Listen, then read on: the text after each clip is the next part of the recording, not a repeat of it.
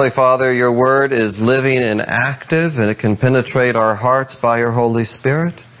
And I pray that that would happen as we hear your word preached and proclaimed. For the glory of Christ, amen. You can be seated. There's been some good news, some good news coming out of Ukraine uh, recently. I'm sure that you heard that the Ukrainian soldiers were able to take back part of their territory uh, from the Russians. And the Russians held um, thousands of square miles captive. But the Ukrainians were able to take uh, these territories back from the Russians. And so I think it was over three thousand square miles or so that was uh, recovered. And uh, dozens of towns and villages. And so in these places that had been under Russian captivity, now the Ukrainian uh, flag flies once again. And families were reunited. I saw one video of families being reunited and tears flowing as they embraced.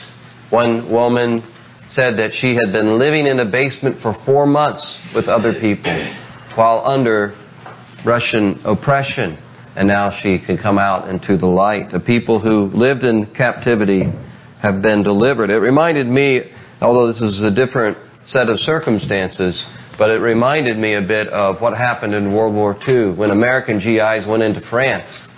And I don't know if you saw those pictures or read about this, but France was under Nazi occupation for many years. And then the G Is came and they were greeted with flowers and um, flags, and the French villagers would pour them glasses of wine in thanksgiving for their deliverance. Well, I want you to take a look at our reading from Colossians today, because this is on page seven in your bulletin, Colossians one, verses three through fourteen, because Paul is thanking that thanking God for delivering us. Look at verse thirteen. From the domain of darkness and transferring us to the kingdom of His beloved Son. We have been delivered from captivity. And the Apostle Paul is writing in these first verses of Colossians a prayer of thanksgiving to our deliverer. He has delivered us from the domain of darkness. If you're in darkness, you're in ignorance. You cannot see. And to be in spiritual darkness means that you do not really see who God is. You don't know God if you're dwelling in spiritual darkness. Uh, if you're dwelling in spiritual darkness, according to the New Testament, that's also Uh, an image of being under the control of dark supernatural powers, the devil and demonic powers. And so to be delivered out of that, out of ignorance, not knowing who God is, I'm in the dark about who God is, I'm under, I'm in the domain of spiritual powers of evil who are bent on destruction. To be delivered of that is an occasion for thanksgiving. And are you thankful this morning that God has done that work in your life? And can you say, God has done that work in my life? He's delivered me. I was in one realm, darkness, and now God has taken me out of that realm and transferred me to a kingdom of the kingdom of His beloved Son. It's a reason to say thank you to God. Well, how does God do that exactly? How does God deliver people out of darkness and transfer them into this glorious kingdom of His beloved Son, Jesus Christ? Well, Paul tells us how. In the first part of this prayer, he is expressing thanks that it is through the gospel that they have been brought into the kingdom. It is through the gospel that the kingdom of God grows. And there's this imagery throughout this prayer of growth. And you see that in verses uh, five and six, the end of verse five. He says, "Of this you have heard before in the word of the truth, the gospel, which has come to you, as indeed the whole world, as indeed in the whole world, it is bearing fruit and increasing." It's bearing fruit and increasing among you as well. And so there's this image of growth and fruition. This is how the kingdom of God grows, through the word of truth that's in the gospel of Jesus Christ. They have put their faith in the gospel. How do, how do you receive? How ought a person receive the gospel? Well, it's laid out here. Look at verse four. This is how they received it.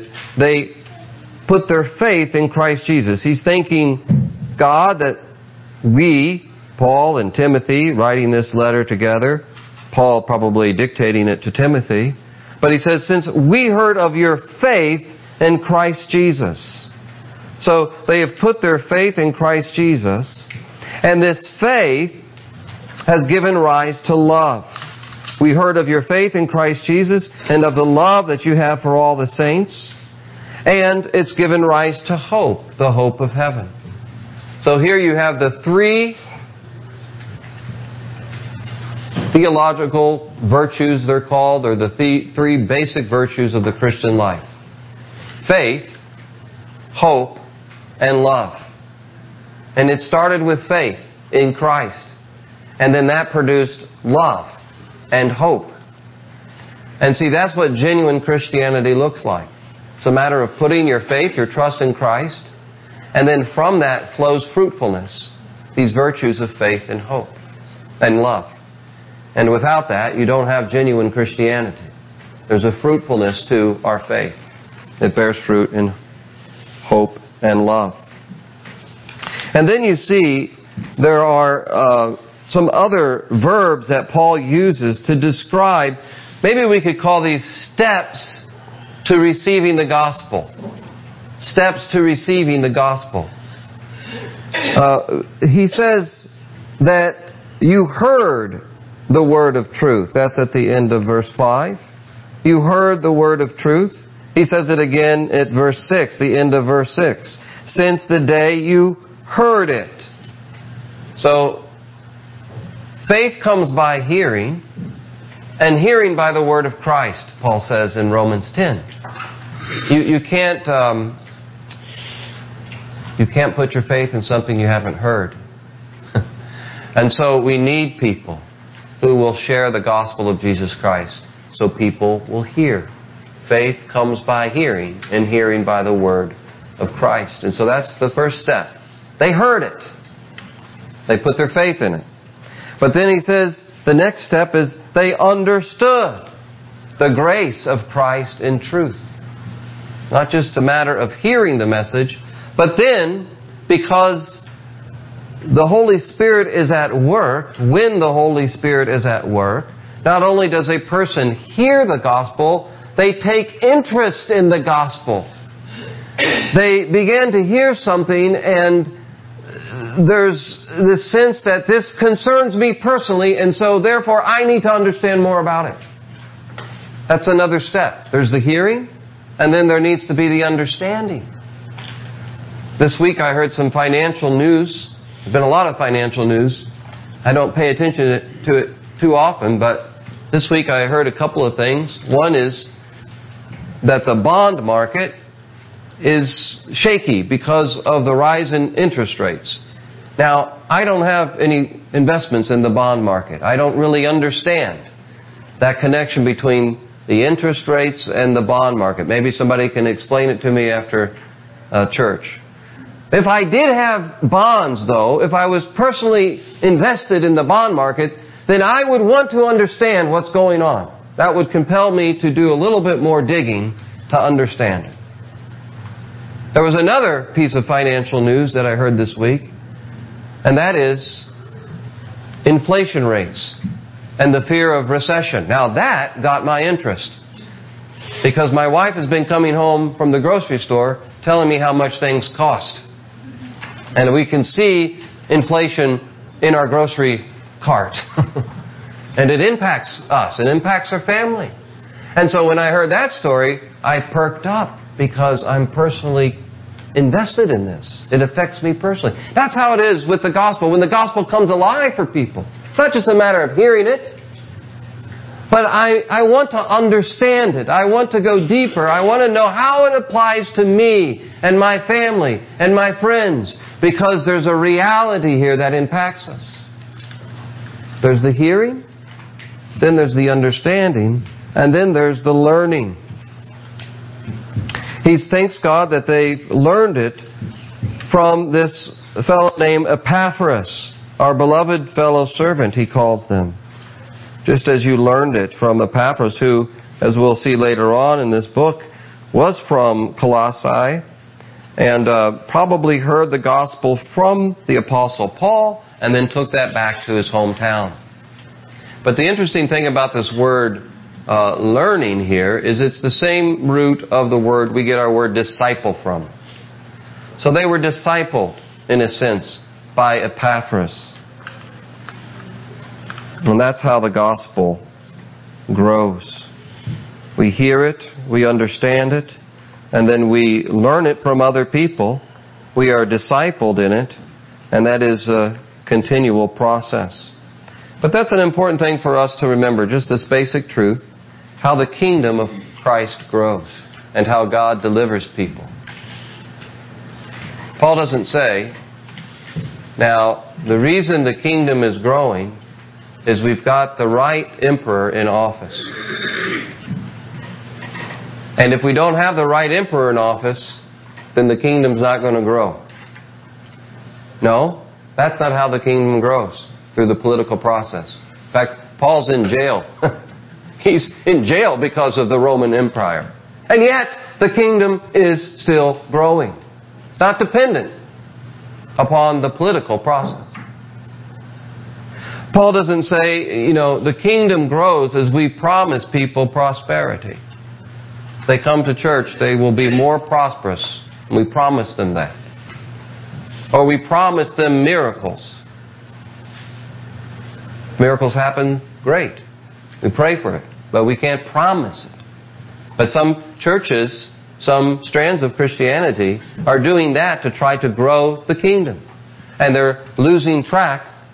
They're veering off the focus of the gospel of Jesus Christ. No, Paul says it grows as people hear, understand, learn, and believe the word of truth about what God has done in Jesus Christ. And I wonder, as you look back on your life, can you thank God for an Epaphras? Can you thank God of for someone in your life, a parent, a grandparent, a Sunday school teacher, a preacher, a friend, maybe multiple Epaphrases. Is that the plural of Epaphras? Maybe multiple people. You can look back on your life and say, that was the person. These were the people that God used to help me grow in my understanding of Christ and what it means to live this life. We can thank God for such people. And we can ask God to help us be an Epaphras for other people as well, because that is how the kingdom grows. So Paul thanks God for how the kingdom is growing through the gospel, but that's not the end of this prayer. Then he begins to pray for spiritual growth in the life of the believer. Here's how the kingdom grows throughout the world. Here's how the kingdom grows in this, in the life of the believer. And that's in verses nine through eleven, if you look at that part of the prayer. And he's praying that they would know more. They would know more. They would not be complacent or content with where they're at. But they would know more, and they would be filled with more. More power. You see, what's happening here is that, and we'll, as we get into this letter a little bit more, because this is sermon one of a series of sermons on Colossians, what we'll see is that there were a group of false teachers in Colossae who were saying to the Colossians, it's wonderful that you have heard about Christ, but there's something more that you need to do. There's something more that you need to know if you're going to be filled with more wisdom and more power. And so we're going to tell you, here's what else you need to know. And not everybody gets this, these false teachers are going to say. It's for our little group. Don't you want to be part of the in-group and know more and have more power and go beyond the simple gospel? And so Paul, in response to this, is saying, yes, I do want you to know more. I want you to experience more. I want you to experience greater power. But it's not a departure from the gospel. It's not a departure from Christ. It's a development of the gospel. It's a maturity in Christ. It's not a departure from the clear gospel. Genuine spiritual growth does not contradict the teaching of Christ. Genuine spiritual growth does not add to the work of Christ. Genuine spiritual maturity will never take us away from focusing on Christ. It will lead us to Christ-likeness, not away. One time I talked to a man who was excited to share with me about this discovery that he had made.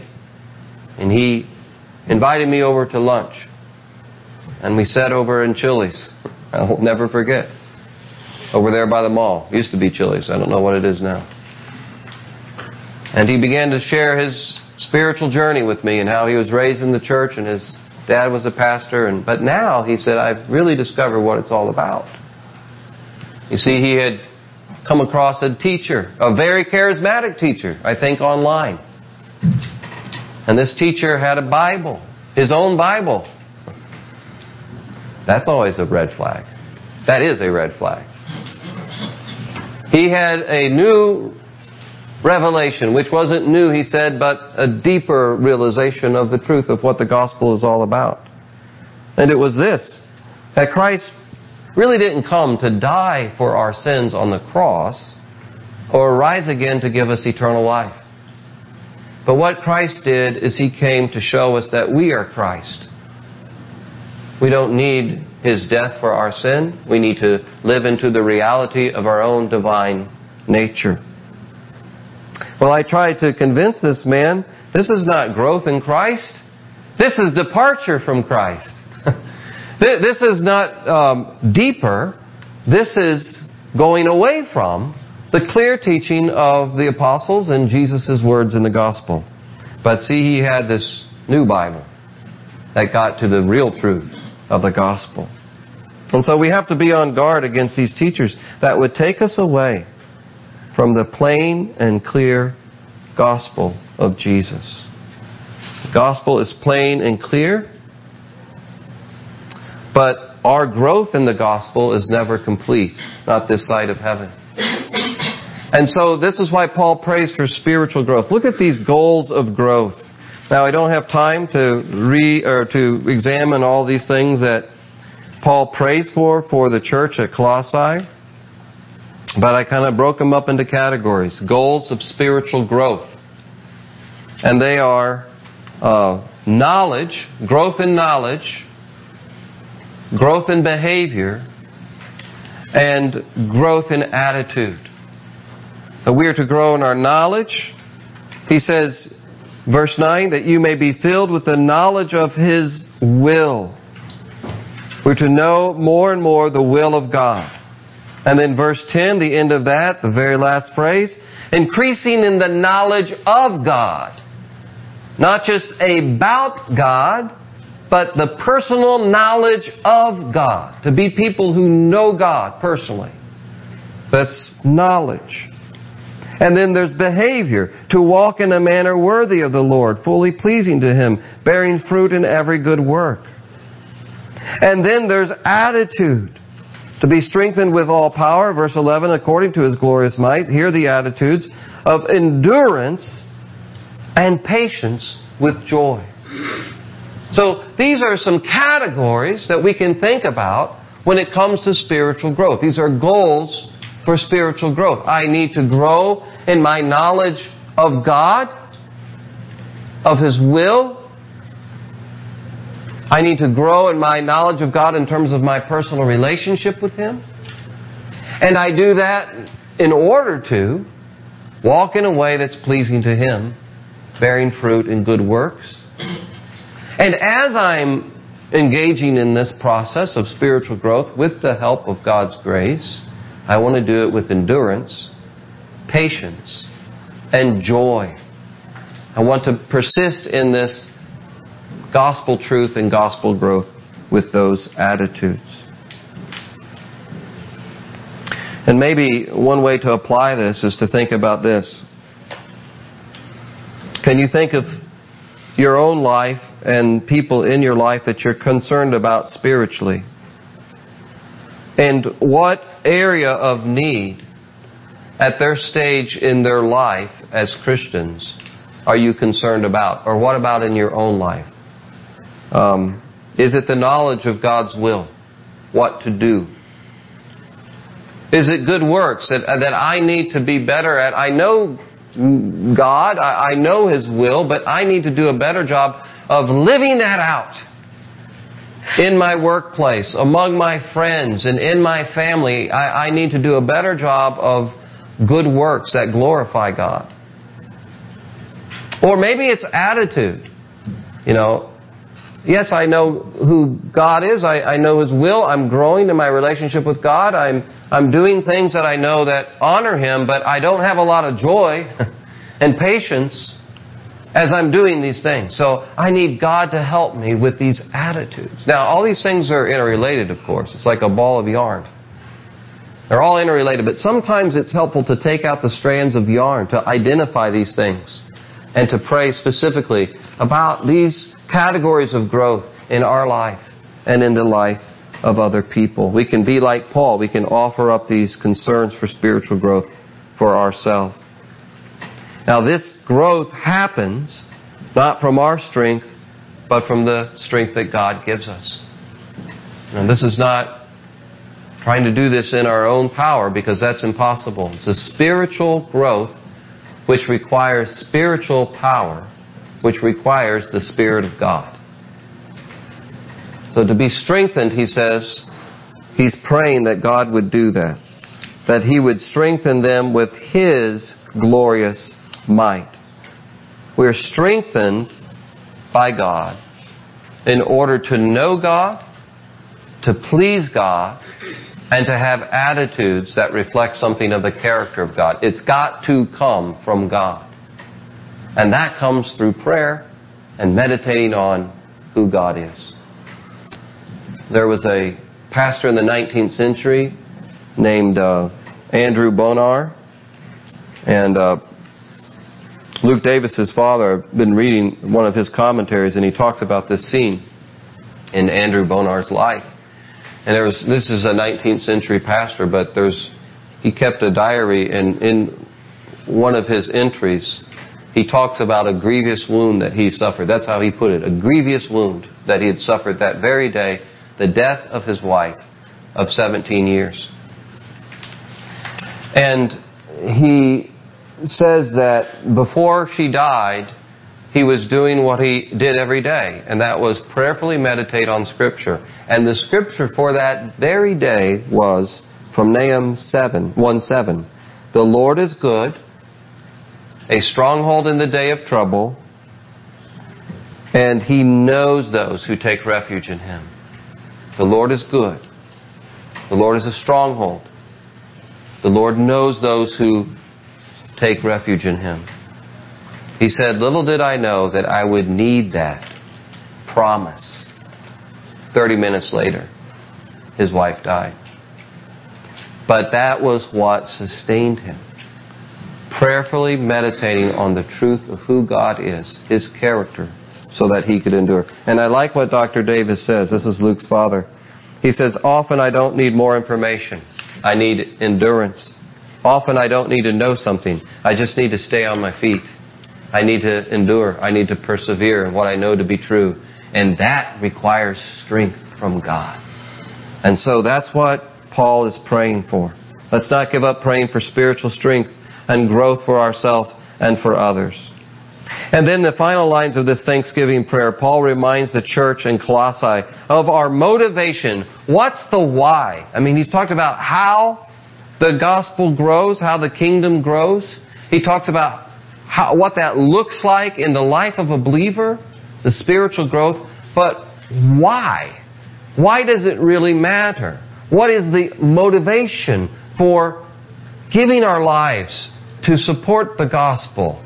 I mean, our gospel reading today from Jesus' parable of this, this shrewd servant, really the point of that is to use your material resources to further the kingdom of God so that you will be able to greet people in heaven based on what you've done with the resources that God has given you. Those people were reached with what you've done. You've made friends for eternity based on your use of your resources for the expansion of the gospel. So there's a deep call here. There's a call to commitment. There's a call no matter whether we're ordained or not. We are called to work for the kingdom of God, to give ourselves to this to the very end, and to pursue growth and obedience to Christ so that we live in a way that's pleasing to Him. It's all in. We're to be all in on this gospel project. That's asking for everything. That's asking a lot. What's the motivation? What's the why? Well, he reminds us here at the at the end. He says, once again, verse thirteen, we've talked about, God has done this wonderful work of deliverance for you. Break out the wine, throw the flowers, wave the flags, greet the deliverer, thank Him. He's delivered you from a domain of darkness, and He's transferred you to the kingdom of His beloved Son. He's rescued you. And how has He done it? Verse fourteen. Through the redemption of Christ, which gives us the forgiveness of sins. The redemption of Christ is pointing us to the payment that Christ made at the cross. Redemption means payment. There was a payment paid for us to be delivered. And that payment, brothers and sisters, was the blood of Christ at the cross. A precious payment of infinite value. And that's the motivation to serve God who has done this for us. There was a scene in um, Saving Private Ryan. Have you seen that movie? Steven Spielberg, Saving Private Ryan. The last scene. Um, this movie was about a group of soldiers who went to save this Private Ryan because the mother of this private had already lost three sons in World War Two. And so they sent a group of soldiers to save him so she wouldn't lose another son. And and at the end of the film, uh, Private Ryan is now Mister Ryan. He's all grown up. He's an old man. And he's he's standing before the grave of one of those soldiers, the captain of that unit that saved him, Captain Miller. And Miller and other soldiers died to save him so that he could return to his mother. Well, now he's old and he's standing at the grave and he's burdened with this idea that, have I earned this sacrifice? Have I lived my way, life in a way that honors the sacrifice that they've made? And so he asks his wife, it's a very powerful scene, he calls his wife over and he says, tell me I'm a good man. Tell me I've lived a good life. Because he has this burden that he needed to earn this sacrifice. Well, as Christians, we don't earn the sacrifice Christ made for us. We could never earn it. It's a gift. It's a gift of grace. We're not under any obligation to prove ourselves worthy because we could never do it. But in light of the sacrifice that He's made, that instinct to honor that sacrifice is right. And we do it not to earn it. We do it out of a sense of gratitude, to honor what He's done for us. And that's why we are committed to the growth of the kingdom, to the gospel, and to growing ourselves so that we can walk in a way that's pleasing to Him. Let's pray. Lord, I pray that that would be our motivation for sharing the gospel, for investing in the gospel, investing in the growth of Your kingdom, uh, to glorify You because of what You've done for us out of gratitude. And Lord, I pray for anyone here who may not may not even have this sense of being delivered, transferred out of one realm into another. I pray, God, that by your Holy Spirit you will give them a sense of their need and a sense of your gracious call to them to put their faith and trust in Jesus Christ alone. Thank you, Lord, for the people in our life that has helped, that have helped us to grow in Christ, and help us to do that for others. Pray in Jesus' name. Amen.